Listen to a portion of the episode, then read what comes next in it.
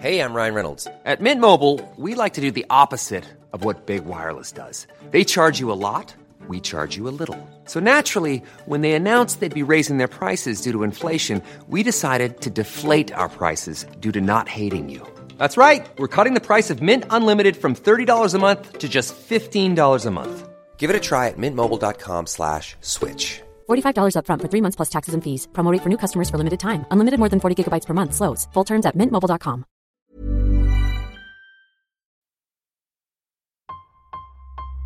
All engine running. Absolute genius. Get this. Welcome. Welcome. This is the show where we bring you science. What that essentially means is discovery, advances, questions, research, technology. Unbelievable. Without further ado, this is The Naked Scientists. Hello, welcome to this week's Naked Scientists, the programme where we bring you the latest breakthroughs in science, technology and medicine. With me, Chris Smith. Coming up, did the Black Death kill so many in Europe that it left an indelible mark in the population's D N A? Well, new research suggests that tasty theory might in fact be a myth. Also, could smaller wine measures in pubs help us to tackle our unhealthy relationship with alcohol? And later on, the Cambridge engineers who are trying to plug the gaps in the U K's potholed roads with science. From Cambridge University's Institute of Continuing Education, this is The Naked Scientists.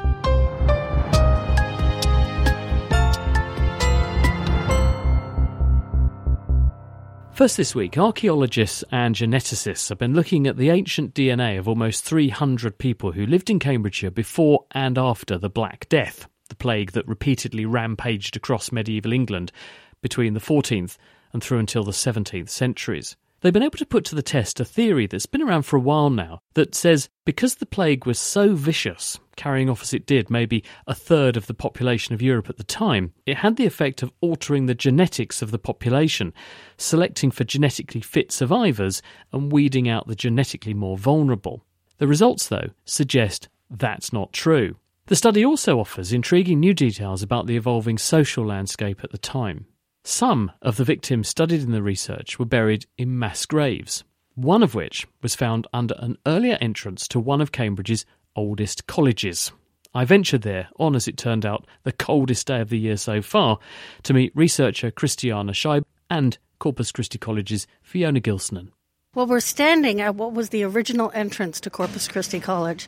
Um, the college was founded in thirteen fifty-two, just in the wake of the Black Death, the plague. And the original entrance to the college ran across this passageway here from Saint Bennett Street, past Saint Bennett's Church, and into what's now called Old Court. Indeed, this does look a bit like the tradesman's entrance. I can see why you moved it. It's much more prestigious now. But what's special about this entrance?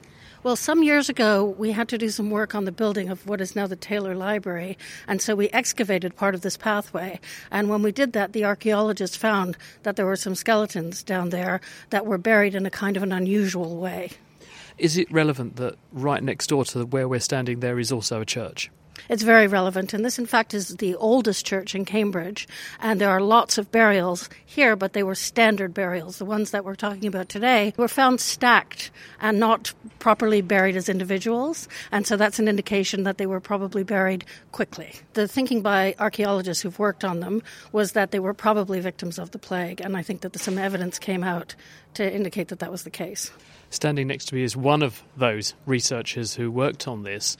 Tell us who you are and why you've come along today. Hello, I'm Doctor Christiana Scheib. I'm a fellow at Saint John's College and a group leader at the uh, Department of Zoology here in Cambridge.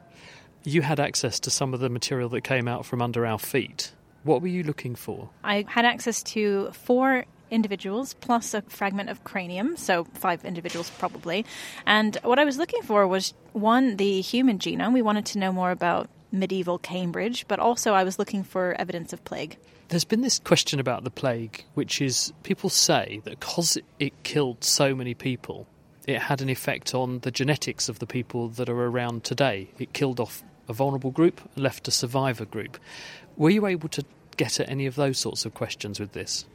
That has been a long-standing question sort of in the area, in the field. You would expect that anytime you have a pandemic, you will have a pressure on the population that it's affected to adapt. And with the plague, we know that the mortality rate was thirty to fifty, sixty percent. It was very high. So you would expect there would be a huge impact on the genetics of the people who survived. And that was what this project was about. Was it just here you looked at, or did you have material from other burials around the town? So the project itself comprised more than ten sites across Cambridge. We were going all the way back to the Neolithic. Um, so the earliest individuals are from an early Neolithic monumental burial in Trumpington. And the most recent are from the mid-nineteenth century, from Holy Trinity Church, just uh, a few doors down. We wanted to get an idea of the overall population structure of Cambridge through time and how this might have affected them. And the benefit of that huge time window is, of course, that straddles the time when the plague circulated in Europe, doesn't it? Because it had gone by the eighteen hundreds and you predated it a bit. So I guess you can then ask there's a, a before and after effect in terms of any impact on the genetics. Exactly. What we were primarily looking at initially was the potential genetic impact of the Black Death, or the second pandemic. And so that uh, started in thirteen forty-seven and came in recurring waves up until the eighteenth century. How did you actually do it? So we screened a lot of dead people for both human genome, so, you know, what their immune systems look like, as well as what diseases they had and whether or not they did have plague. And we had two sort of sets, people who had plague and then people who did not have plague. And really, for this study, we ended up not looking so much at the people who had plague, because we know that those people actually died from plague. And what we're interested in are the people who were living before, the general population before the second pandemic or the Black Death, and then the people who were definitely born afterwards. So therefore they were children of survivors. And I guess you can then ask the question, are there any genes different between those two groups? Because if there was some effect of the plague killing off vulnerable people or preserving people who were more immune, I suppose, you'd expect to see them more or less represented in those populations. Exactly. That's exactly what we were looking for. Is there a difference in the genetics of the population before the Black Death and the people who were born, presumably, of survivors? And what did you find? We actually found that there was no difference. I mean, there were minor differences, but nothing that you would call statistically significant. So that sort of blows out of the water this idea that plague did have a big moulding effect on the genetics of Europe. The social impact was huge, and the impact on the individuals' lives would have been huge. But from a population standpoint, probably because we had so much mobility afterwards, we don't see a strong genetic impact, at least in Cambridgeshire. And it could also be because of the way that the plague kills. It's not maybe targeting a specific gene or, or something like that. It's maybe a, a more complicated Um, route to death, if you will. And so therefore there's a lot of things being worked on, and therefore there's not one particular target. It sort of muddies the waters. What about the social question? As in, because you were looking at a, a range of individuals from a range of different backgrounds, did you see that any particular groups were more susceptible? Because one of the things we see with disease, we often say people who are in poor conditions or poor health generally, they don't have good food, don't have good living conditions, are more vulnerable. People who were better fed, et cetera, less so. Was the plague taking no prisoners, or did it follow that pattern? People have long said plague is an indiscriminate killer, and that seems to be reflected in our data. It doesn't matter how rich you are or how poor you are, you are still susceptible to the plague. Now, whether you survived, if you had good resources, that might have helped you survive. And unfortunately, with this kind of study, we're only looking at the dead people that we can see. So we're seeing people who we know died of the plague, or people who we don't know whether they were ever exposed. We can assume they were exposed, but perhaps they never were. Maybe they moved to the country and they managed to avoid it, which did happen amongst people who could afford it. Can you answer a question that's outside the scope of your present paper, but one which has baffled people for a long time, which is why plague just disappeared? Yes, this is a really interesting question, and lots of people are working on it. It could have to do with the vectors. So we believe that it's carried in fleas on on rats, and um, perhaps something changed in the environment or the way that the um, bacterium was infecting the vectors, and, you know, maybe improvements in sanitation helped eventually for it to, to die out. But it seems unlikely that it, it went away simply because everybody became immune. And are there any more plague pits that you can dip into in Cambridge, or have you run out of resources now? I think there's plague pits everywhere. In fact, uh, my other work is on the first pandemic, the earlier plague, which came to England, that I've worked on as part of the After the Plague project, but it's also known as the Plague of Justinian. So during the early Anglo-Saxon period, we also had a pandemic that came to England and affected people in very much the same way. And you're working on that now? I am, yes. You'll have to tell us what you find. I will. I'll keep you updated. And hopefully it'll be a warmer day. Yes, I hope so. I'll publish in the summer. Christiana Scheib, and before that, Fiona Gilsenan. Fascinating stuff, albeit on a very cold day. Meanwhile, if you're interested in the effects that diseases can have on past groups of people, this month's edition of one of our spin-off shows, that's Naked Genetics, look it up wherever you get your podcasts, takes a look at the appearance of multiple sclerosis across Northern Europe. Totally changing the subject. Now, more and more people are knocking alcohol on the head in January in a bid to give their bodies a welcome break following the boozy excesses of Christmas. But one other, and some argue better, approach is just to drink less alcohol in the first place, and behavioural scientists think they might have found a way to help us to do exactly that. Eleni Mantzari is a lecturer at City University of London. If you go into a pub and you ask for a glass of wine and you're asked whether you want a small one or a large one, and you might say large, it's usually a two hundred fifty milliliter portion. It's a third of a standard bottle of wine. So we wanted to see whether not offering that and capping the size that you can get to one seventy-five, which is what pubs call the medium size, whether that would affect how much people would drink. How did you actually do this and do it meaningfully so that it wasn't just a lab experiment? Because we know that when we try and do lab experiments on people, we always end up wondering whether or not we've biased people because they know they're in a study. This had been done in the lab before, and we wanted to see what happens when you go out into the real world. So we asked twenty-one pubs, bars and restaurants in England to take away their larger serving size, so that the largest they offered was then the one seventy-five.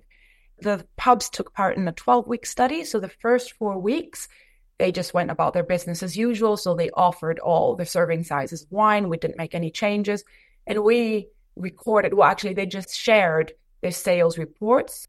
And then for the next four weeks, we asked them to remove that large size of wine by the glass. And again, they shared their sales reports, and we could see the amount of wine that they sold during those four weeks. And then the final four weeks of the study, we asked them to reintroduce the large glass of wine. And again, they shared their sales report, and we could see how much wine they sold. And we took into account various things because we know that, you know, the weather influences how much people drink, the time of year, and other like major events. So people might drink more on a bank holiday, for example. So we took these factors in, into consideration into our analysis. Do they order differently if you take that top one away? Yeah, so what we found was that when you take the large glass away, on average, each venue sold around four hundred twenty milliliters less wine per day. So that's about seven point six percent less. And just to illustrate, that's one and a half large glasses of wine. So not tremendous amounts, but it was an effect that we call significant. So it did make a, a difference. When you look at the point of sale data, because you're lucky you got the till receipts effectively from these venues, yeah. So you can tell yeah. really what the behaviour may have switched to. Not an individual, but you can tell what the volumes are doing. Could you see that people were compensating? If you give them less of the big ones, do they just drink more of the small ones to compensate? The interesting thing that we found is that when you don't offer that large glass, which is usually the two hundred fifty, we thought that people would just switch to the immediately smaller one, which is the one seventy-five. But actually what we found is people were switching more to the one twenty-five, which is the smallest one you can get. And they weren't switching to other beverages like beer that, that are not wine, and so you're not missing cases because someone went and had a pint of lager rather than a big glass of wine. Yeah, that's a really good point. So we looked at beer and ciders, and we didn't find that this had any effect on those drinks. What we weren't able to look at is other things such as cocktails and spirits. But we know that beer, cider, and wine is what most people order. And from the drinks that most people order, we didn't really find any switching around going on. What do you think the public health implications of this are? Is this something that, that policymakers should now be actively thinking about deploying? Because we know that alcohol is a top five killer, isn't it? If you look at the, the World Health Organization figures, alcohol causes more disease and more loss of life than many, many other things that we regard as major threats. This is just one study. So for policymakers to make a decision, they would probably want to see more research on the topic. But this study does suggest that there could potentially be some regulation about the larger sizes and maybe capping it. There are many things to consider, such as the acceptability of this by the public and the hospitality industry and the alcohol industry as well. Is it me, or have glasses of wine got larger in recent years, though? Because I'm sure when, when I was in my sort of student days, it wasn't that long ago, but you didn't see people walking around with what looked like a bucket full of wine. And now you can get a half a bottle of wine in some of these wine glasses that you're routinely seeing for sale. So there have been two things that have happened. The actual wine glasses have gone up, the, the, their size. So we did some research within our group at Cambridge, and we measured wine glasses over time, and we saw that they have increased, especially since the nineties, almost four hundred percent in some cases. And there is research that show that if you have larger wine glasses, you tend to pour more in them. But also, the portion size that are being offered has increased. So when I was at uni, I don't think you could ever get a two hundred fifty milliliter glass as the standard glass. I, the standard used to be the one twenty-five. It's shifted what's considered normal towards the bigger end. Eleni Mantzari there. The Naked Scientists podcast is produced in association with Spitfire, cost-effective voice, internet and I P engineering services for U K businesses. Find out how Spitfire can empower your company at spitfire dot co dot uk.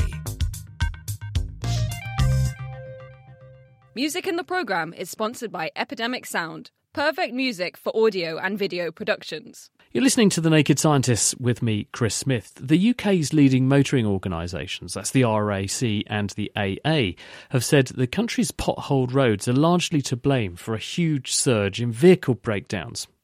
Potholes are usually formed when water freezes in cracks in the road and then expands. Engineers here in Cambridge are working on a research project to do something about it. One aspect of it is knowing where the potholes are in the first place. And, as it turns out, the new generations of high-tech, sensor-laden cars on our overcrowded roads are already generating reams of data about the road conditions. This, the Cambridge team intend to mine and then act on by deploying autonomous vehicles that can go and patch up damage almost before it even gets started. And they're doing that using new self-healing road surface materials. And also, they're embedding sensors in the road to make the job even easier. I went along to meet the brains behind the project, our pothole saviours, Professors Ioannis Brilakis and Abir Al-Tabar. The car industry has evolved dramatically over the last forty years and is now able to give us, in real time, an amazing wealth of information. They can detect cracks, potholes, fallen street signs, damaged lane markings. It's just we have no way of taking that on board. Are you saying modern cars, because they're endowed with all these cameras and sensors, they're just naturally passively collecting all that information anyway? Yes, uh, some of the car companies we work with collect something like fifty gigabytes per minute. They process that on board, come up with these detections, and only share those detections in a statistical way. In other words, at least three vehicles of the same type need to go over that defect before this is reported. Where does the data go then? It's, it's stored on the car. Does it then get shared centrally with the manufacturer then? Yes, it goes straight to the manufacturer's cloud, and then this is where we come in. The plan is to have a, a cloud system, a digital twin, if you want to say, of the physical infrastructure that is able to take all that information, start making decisions. What does this change mean for me? Do I need to go and right now fix the problem, or is it a problem that can wait for the next maintenance schedule? And then as a result of that, send that information on to a maintenance vehicle uh, or to humans to make decisions. Does this mean we can potentially get ahead of problems? You don't wake up one day and the road has a one metre across breach in it. That must start as a very small breach that then gets worse and worse and worse. So does this mean we can potentially get upstream of some of these problems and fix them before they even become a headache for motorists? Imagine a world where, rather than us inspecting the roads once a year or once every two years, as soon as three vehicles drive on top of a specific defect, it's already detected and reported. That means that potholes will never form again anytime in the future. We can fix them well before they even materialize. Yes. And, and who will do the fixing and how? That's where our colleagues in the smart materials area come in, when we have effectively autonomous vehicles that have the added function of being repair vehicles who can come in then and address that problem. Do they already exist, these autonomous vehicles, though? They don't, and this is another element of the project we're trying to create. Uh, we have already a team of people on the robotics front as well as the smart materials end who's trying to come up with a multi-purpose vehicle that doesn't just solve one problem, but also do it using smart materials that are able to be much more longer lasting and able to sense themselves and give us information that would otherwise not have. So there you are, Abir. You, you'll know where the problem is, how big it is, and how urgent it is. Now it's over to you. How are you going to fix it? Yes, so we're going to make use of the data to understand the condition of the road, decide where to perform proactive maintenance, what damage needs to be fixed, and at the same time make the road smarter so that the road communicates with the vehicle on its state of health. Ah, you're really delivering two solutions here then. One is using the data we've just been hearing about to optimise and get ahead of problems as they're emerging, but then also make the road itself better so that it's basically more resilient and better at telling us when it's got a problem going forward. Exactly. The plan is that we can introduce additives in the materials. They can tell us where there's strain, where there's stress, where there's water ingress. But at the same time, we can embed some sensors so they can, again, report back to their state um, and condition, and provide add materials that will enhance the resilience so they last longer. Um, potentially they could self-heal as well, so we don't even have to worry about inspecting the pavement. Well, let's think about those two things in turn. The sensors first. What are they? How will they work? And what sort of information will they deliver that we can't just learn from the cameras on people's cars already? They will provide inside information because our pavements are layered and there's depth. The vehicles very much provide data on the surface of the road, but many of the problems start from underneath. So we can actually, by embedding those sensors, detect potential problems even earlier. And in terms of the materials, what's the new materials that we could use then that will make potholes a bit less common? So we can provide more resilient materials, so they are stronger, they last longer, they bond more with the substrate, but also provide materials that are self-healing. So if a, a small crack occurs, they, they heal the damage themselves, so you don't even have to go and repair them. How do they do that? A simple solution is capsules, which contain a healing agent in them.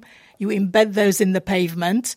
A crack will just propagate through these uh, capsules and rupture them, and the healing product comes out and, and seals the crack. It sounds amazing, but this sounds also expensive. Is this going to be new roads going forward, and we put this into a road as we build a road, or is it retrofittable? Because it sounds to me like you're going to have to dig roads up one way or the other to get these new materials in, but also to get the sensors in. It will be both of them. So you can apply self-healing repair materials. You can also apply self-healing as a coating. For example, some cars have self-healing paint on them. So it, you don't have to dig the pavement and embed those materials in it. They could be applied to the surface. What sort of a difference do you think this will make, ultimately, if we're able to implement this? How is this going to turn things around? I think we need to look at this as a long-term and a short-term solution. On the long-term front, yes, it will take us a long time to replace all of our pavements, but the same thing happened with traffic lights when we went from incandescent light bulbs to L E Ds. This is, didn't happen overnight. We gradually replaced them. Uh, and also in terms of the roads themselves, we don't have to dig up the whole road. Sometimes it's just the top layer that could be resurfaced, and resurfacing is something that happens fairly frequently on many of our roads. So it will be something that will take many years, perhaps even a couple of decades, but it is possible to update the whole network. Roads in this country carry seventy percent to eighty percent of all goods and people. This is not going to change in the future. This has been stable for quite some time. And at the same time, it's a very underfunded mode of transport. It receives only fifteen percent of the public spending. So unsurprisingly, without enough money and with all that traffic, we have problems, and we have to change that. Ioannis Brilakis, and before him, Abir Al-Tabar. They'll be friends with everyone in the U K before too long if they get that to work. We're now to SARS-C o V two, the viral cause of COVID nineteen, and we're going to take a closer look at the stubborn persistence of COVID nineteen symptoms. This is frequently called long Covid, and now a new analysis of blood samples from patients suggests that we might be closer to understanding what leads some people to develop long Covid, while other people recover from the infection without incident. Here's Professor Onur Boyman, who's at the Department of Immunology at the University of Zurich. Long Covid is actually a combination of different symptoms. While we understand these symptoms, we don't understand actually how they are caused or what keeps them active. We said, let's measure a lot of proteins in the blood of patients that have long Covid, and then let's inquire what is different between those that have long Covid compared to those that don't. Is the sort of rationale behind this then that if you look at enough people enough times and you look at enough different chemicals, you can spot patterns that keep coming up in people who do have the problem and are not there in the people who don't have the problem, and that argues that those changes must in some way be linked to the problem? That is correct. And that's exactly what we did. And then we asked, what is the most different protein or protein group between long Covid patients and those that don't have long Covid? And what is it? What is the biggest difference? We found that an arm of the immune systems is actually overactive in patients that have active long Covid. It's actually a very interesting part of the immune system. It's also called the complement system, which usually should be activated when we have an acute virus infection and should then go back to its normal state. In long Covid, this return to the normal state is not happening. And what this then causes is actually a state where the body and many of the body's cells, not only immune cells, but normal cells, are in an alarmed state. Were you able to look upstream of the COVID infections in these people in order to reassure yourself that it wasn't like that already, and that it's that that makes people more susceptible to getting long Covid versus long Covid is this happening? That's very true. So then the question, of course, is how can we test whether this is a cause or a consequence of their symptoms? So what we then did is compared Covid patients which either did not have any long Covid at all or got long Covid but then recovered versus those in whom long Covid persisted. And what we could see is the complement system recovered in those which recovered from their symptoms, and always at the same times. If it's staying high, the levels of this, it's staying active all the time, something must be driving it. It's like a switch has been thrown. So what do you think's doing that? How is that being achieved? Yes. So initially we think it gets activated by the virus, but then why doesn't it switch off? There we think there are loops and signals that keep it active in patients that suffer from long Covid. It's almost like someone's turned the thermostat up and the, the temperature set point is now higher, so the room ends up hotter. Is there a way of turning that thermostat back down? Can we detune the immune response back down again to where it should be in these people? So that's, of course, a very important question. Some individuals seem to be able to turn it down. So if we take someone who had Covid and then long Covid and spontaneously recovers, this complement activation gets normalized and the symptoms go away. Why that is the case, we don't know. On the other hand, if somebody does not recover and keeps on having this complement activation turned on all the time, then another possibility would be to use specific drugs that actually act on tuning down the complement system. Given that you've got what appears to be a sort of molecular fingerprint for someone with long COVID, could this be the basis of a test then? Because that's been the other thing, hasn't it, that's proved a bit elusive, is is helping people to get a diagnosis, to account for their symptoms, give them the reassurance that this is what's going on, and then obviously manage their symptoms for them. So can we use this as a test? This is a possibility. We've identified a central piece in the puzzle to understanding long COVID, a mechanism that unifies the different findings that had been collected previously. This can, of course, help diagnose long COVID better. And hopefully, in a second step, it might actually also provide new targets for treatment. Onur Boyman there in Zurich. Well, now it's time for our question of the week, and Will Tingle took a look at this optical conundrum from listener Catherine, who, off the back of cataract surgery, was wondering this about her new set of eyes. Why is it, with replacement lenses, which are fantastic, does facial recognition still work, but biometrics do not seem to? Good question, Catherine. To get to the bottom of this unsightly problem, here is Anglia Ruskin University's Doctor Nikita Thomas. Biometrics are essentially measurements of biological features, and facial recognition technology uses biometrics to measure certain facial landmarks that generate a unique identifier, or sometimes it's called a face print of your own face. And the landmarks measured with this type of technology include features related to your nose, your ears, your chin, and so on. But the landmarks related to the eyes are the distance between the eyes and the depth of the eye sockets. These are measured by the software detecting where your upper and lower eyelids are and where the corners of your eyes are. Intraocular lens implants replace the lens in your eye, and that is actually located inside of the eye. So it's behind the pupil and behind the iris, which is the coloured part of the eye.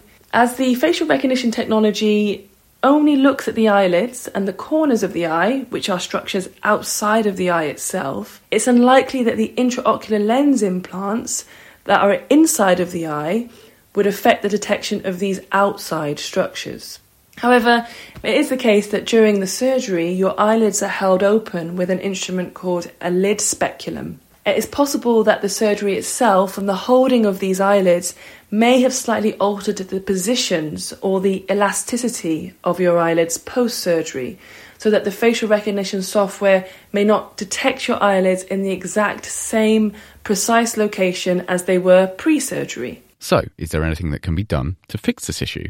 So in this situation, it will probably be best to attempt to redo the facial I D profile for both your phone and the banking app. But if the problem persists even after doing this, then it points to more of a problem with the facial recognition software itself. This is especially true if the facial recognition software is working on your phone, but not on the app, as technically they should both be reading the same unique profile. There you are. Thank you so much to Anglia Ruskin University's Nikita Thomas for the answer, and to Catherine for the question. Next time, we're having a go at this question sent in from listener Celia, who, still full of Christmas spirit and presumably special Christmas bread, had this culinary query about stollen. Why does stollen go floppy in the toaster instead of crispy? Thanks very much to Will Tingle, and do keep your questions and answers coming in. Chris at the naked scientist dot com. That's all we have time for this week. Do join us on Tuesday, though, when we're back with the final instalment of our Titans of Science series. We'll hear from a world-leading authority on Alzheimer's disease and the genes behind it. That's Julie Williams. Don't miss it. The Naked Scientist comes to you from the University of Cambridge's Institute of Continuing Education. It's supported by Rolls-Royce. I'm Chris Smith. Thank you for listening. And until next time, goodbye.